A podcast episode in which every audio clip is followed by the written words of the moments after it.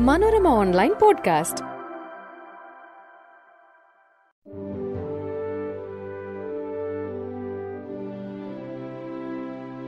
നമസ്കാരം. ഞാൻ Sebin Pius.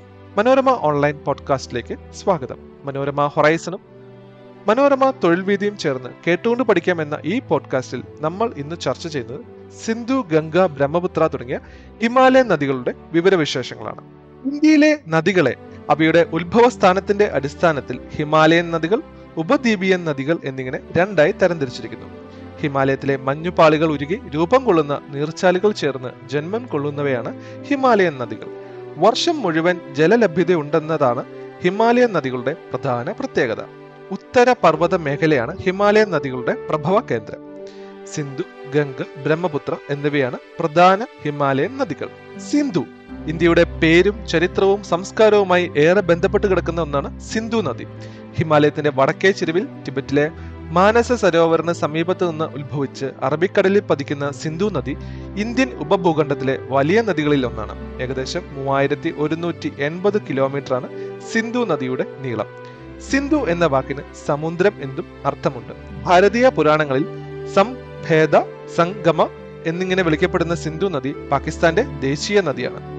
ടിബറ്റിൽ സെങ്കെ കബം സെങ്കെ Tsangpo തുടങ്ങിയ പേരുകളിലാണ് സിന്ധു അറിയപ്പെടുന്നത്. പഞ്ചനദികളായ ഥലം ചിനാബ് രവി ബിയാസ് സത്ലജ് എന്നിവ സിന്ധുവിന്റെ പോഷക നദികളാണ്. പാകിസ്ഥാന്റെ ജീവരേഖ എന്നറിയപ്പെടുന്ന സിന്ധു ഇന്ത്യയിൽ ജമ്മു ലഡാക്ക് മേഖലകളിലൂടെയാണ് പ്രധാനമായും ഒഴുകുന്നത്. ലഡാക്കിലെ ലേ പട്ടണത്തെ ചുറ്റി ഒഴുകുന്ന സിന്ധു അറബിക്കടലിൽ പതിക്കുന്ന ഒരേ ഒരു ഹിമാലയൻ നദിയാണ്. പഞ്ചനദികൾ ഒന്നാമതായി ധലം. വടക്ക് കിഴക്കൻ കാശ്മീരിൽ നിന്ന് ഉത്ഭവിക്കുന്ന ധലം നദി സിന്ധുവിന്റെ പ്രധാന പോഷക നദിയാണ്. വിതസ്ത എന്ന പ്രാചീന കാലത്ത് അറിയപ്പെട്ടിരുന്ന ധലം നദി കാശ്മീരിൽ വേദ് എന്നും അറിയപ്പെടുന്നു. കാശ്മീരിലെ വൂളാർ തടാകത്തിലേക്ക് ഒഴുകിയെത്തുന്ന ധലത്തിന്റെ തീരത്താണ് ബി സി മുന്നൂറ്റി ഇരുപത്തി ആറിൽ പോറസും അലക്സാണ്ടറും തമ്മിലുള്ള ഹൈഡാസ്പസ് യുദ്ധം നടന്നത്. അടുത്തതായി ചെനാബ്. ചന്ദ്രഭാഗ എന്നീ മലയൊഴുക്കുകൾ ചേർന്ന് രൂപം കൊള്ളുന്ന ചെനാബ് നദി ചന്ദ്രഭാഗ എന്ന പേരിലും അറിയപ്പെടുന്നു. ഹിമാചൽ പ്രദേശിൽ നിന്ന് ഉത്ഭവിക്കുന്ന ചെനാബ് ഇന്ത്യയിലും പാകിസ്ഥാനിലുമായാണ് ഒഴുകുന്നത്. പ്രാചീന കാലത്ത് അസ്കിനി എന്ന പേരിൽ അറിയപ്പെട്ട നദിയാണിത്. ബിയാസ്. പൂർണമായും ഇന്ത്യയിലൂടെ ഒഴുകുന്ന സിന്ധുവിന്റെ പോഷക നദിയാണ് ബിയാസ്. ഹിമാചൽ പ്രദേശിലെ റോഹ്തങ് പാസിന് സമീപത്തു നിന്ന് ഉത്ഭവിക്കുന്ന ബിയാസ് നദി പ്രാചീന കാലത്ത് വിപാസ എന്നാണ് അറിയപ്പെട്ടിരുന്നത്. രാവി ലാഹോറിലെ നദി എന്നറിയപ്പെടുന്ന രാവിയുടെ ഉത്ഭവം ഹിമാചൽ പ്രദേശിലെ മണാലിക്ക് സമീപമാണ്. പ്രാചീന കാലത്ത് പുരുഷ്ണി എന്നറിയപ്പെട്ട നദിയാണ് രാവി. സത്ലജ്.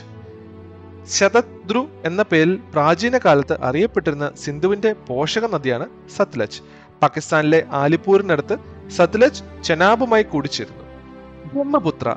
ലോകത്തിലെ ഏറ്റവും ജലസമൃദ്ധമായ നദികളിലൊന്നായ ബ്രഹ്മപുത്ര. പുത്ര പുരുഷ നാമത്തിലുള്ള അപൂർവ നദികളിൽ ഒന്നാണ് ഹിമാലയത്തിൽ നിന്ന് ഉത്ഭവിക്കുന്ന ബ്രഹ്മപുത്ര ഇന്ത്യയെയും ടിബറ്റിനെയും ബംഗ്ലാദേശിനെയും ജലസമ്പന്നമാക്കുന്ന നദിയാണ്.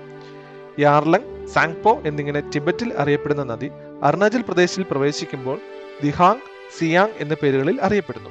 അസാമിലെ സദിയ നഗറിൽ ദിബാങ് ലോഹിത് എന്നീ പോഷക നദികൾ ഈ നദിയിൽ ചേരുകയും അത് ബ്രഹ്മപുത്ര എന്ന പേരിലേക്ക് മാറുകയും ചെയ്യുന്നു. ചുവന്ന നദി എന്നറിയപ്പെടുന്ന ബ്രഹ്മപുത്ര അസാമിന്റെ ദുഃഖം എന്ന വിളിപ്പേരിലും അറിയപ്പെടുന്നു. ബംഗ്ലാദേശിലേക്ക് പ്രവേശിക്കുന്ന ബ്രഹ്മപുത്ര അവിടെ ജമുന എന്ന പേരിലാണ് അറിയപ്പെടുന്നത്. ഷബാസ്പൂർ തെത്തുലിയ ഹാദിയ ബാപ്നി തുടങ്ങിയ നാല് പതന സ്ഥലങ്ങളിലൂടെയാണ് ബ്രഹ്മപുത്ര ബംഗാൾ ഉൾക്കടലിൽ പതിക്കുന്നത്.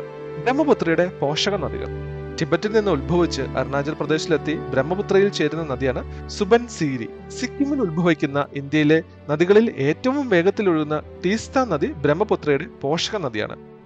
മണിപ്പൂരിൽ ഉത്ഭവിക്കുന്ന സർമ നദി മേഘര നദിയിൽ സംഗമിച്ച ശേഷം ബ്രഹ്മപുത്രയിൽ എത്തുന്നു ബോർ ദിക്രി പാച്ച ടെങ്ക തുടങ്ങിയ പോഷക നദികൾ ചേർന്നുണ്ടാകുന്ന കാമെങ്ങും ബ്രഹ്മപുത്രയുടെ പോഷക നദിയാണ്. കെലോങ് ജൽദാക്ക മാനസ് ധൻസിരി ബുരി ദിഹിങ് തുടങ്ങിയവയും ബ്രഹ്മപുത്രയുടെ പോഷക നദികളാണ്.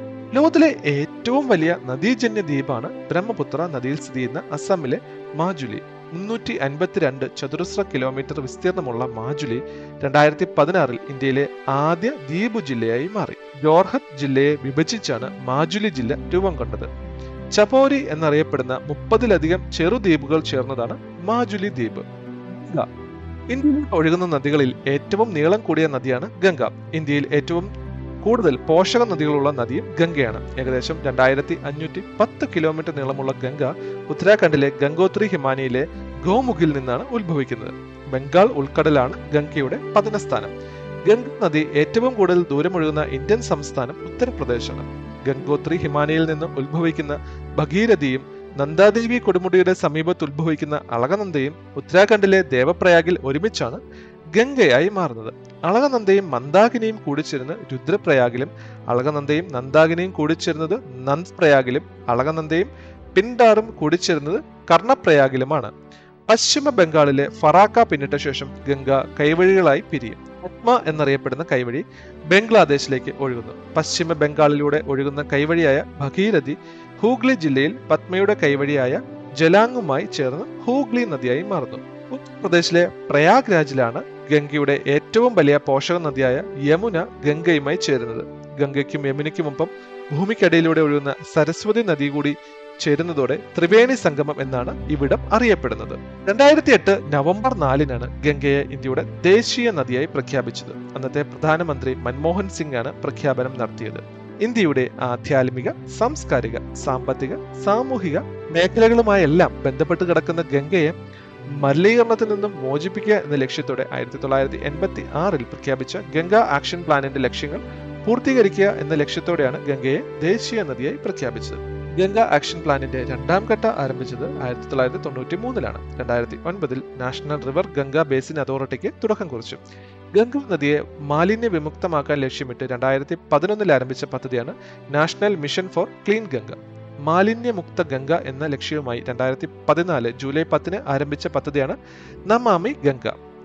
ഉത്തർപ്രദേശിലെ യമുനോത്രയിൽ നിന്ന് ഉത്ഭവിക്കുന്ന യമുനയാണ് ഗംഗയുടെ പ്രധാന പോഷക നദി കാളിന്തി എന്നും അറിയപ്പെടുന്ന നദിയാണ് യമുന. ഋഷിഗംഗ ഉമ ഹനുമാൻ ഗംഗ സാഗർ ചമ്പൽ ബത്വ തുടങ്ങിയവ യമുനയുടെ പോഷക നദികളാണ് തമസ രാംഗംഗ കർണാശ ഗോമതി സരയു ഗണ്ഡക് ബാഹുമതി ദ്വാരക മഹാനന്ദ തുടങ്ങി നിരവധി പോഷക നദികളാൽ സമ്പന്നമാണ് ഗംഗ.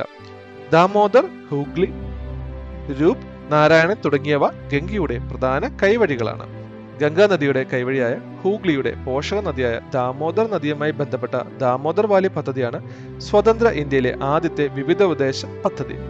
ബംഗാളിന്റെ ദുഃഖം എന്നറിയപ്പെടുന്ന ദാമോദർ നദിയിലെ വെള്ളപ്പൊക്കം നിയന്ത്രിക്കൽ വൈദ്യുതി ഉൽപാദനം ജലസേചനം വിനോദസഞ്ചാര വികസനം എന്നിവയെല്ലാം ലക്ഷ്യമിട്ട് അമേരിക്കയിലെ ടെനസി വാലി പദ്ധതിയുടെ മാതൃകയിൽ ആയിരത്തി തൊള്ളായിരത്തി നാൽപ്പത്തി എട്ടിൽ നിലവിൽ വന്ന പദ്ധതിയാണിത്.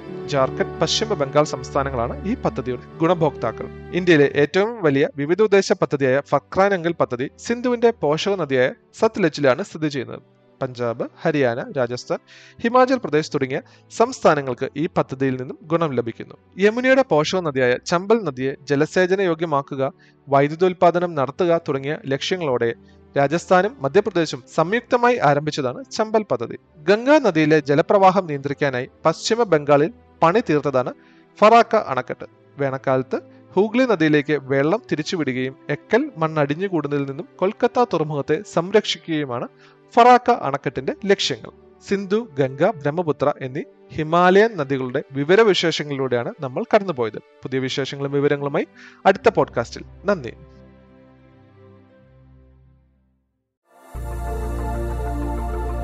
Manorama online podcast.